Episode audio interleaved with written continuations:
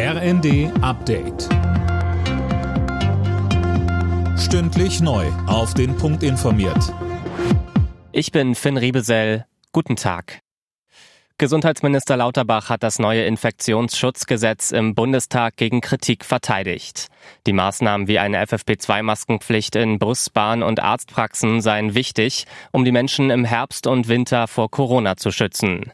Der Bundestag stimmt heute über das Infektionsschutzgesetz ab.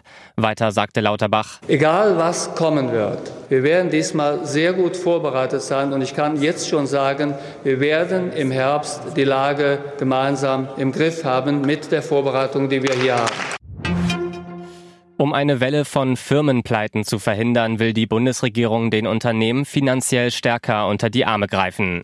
Wirtschaftsminister Habeck hat einen sogenannten Schutzschirm für den Herbst und Winter angekündigt. Zudem soll das Insolvenzrecht gelockert werden.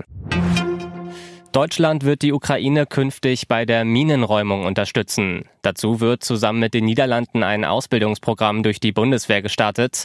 Das hat Verteidigungsministerin Lamprecht bei einer Konferenz auf dem Luftwaffenstützpunkt Rammstein bei Kaiserslautern angekündigt. Außerdem wird Deutschland Zelte und Winterausrüstung in die Ukraine schicken. Auch die zweite Lieferung schon zugesagter Panzer soll demnächst folgen.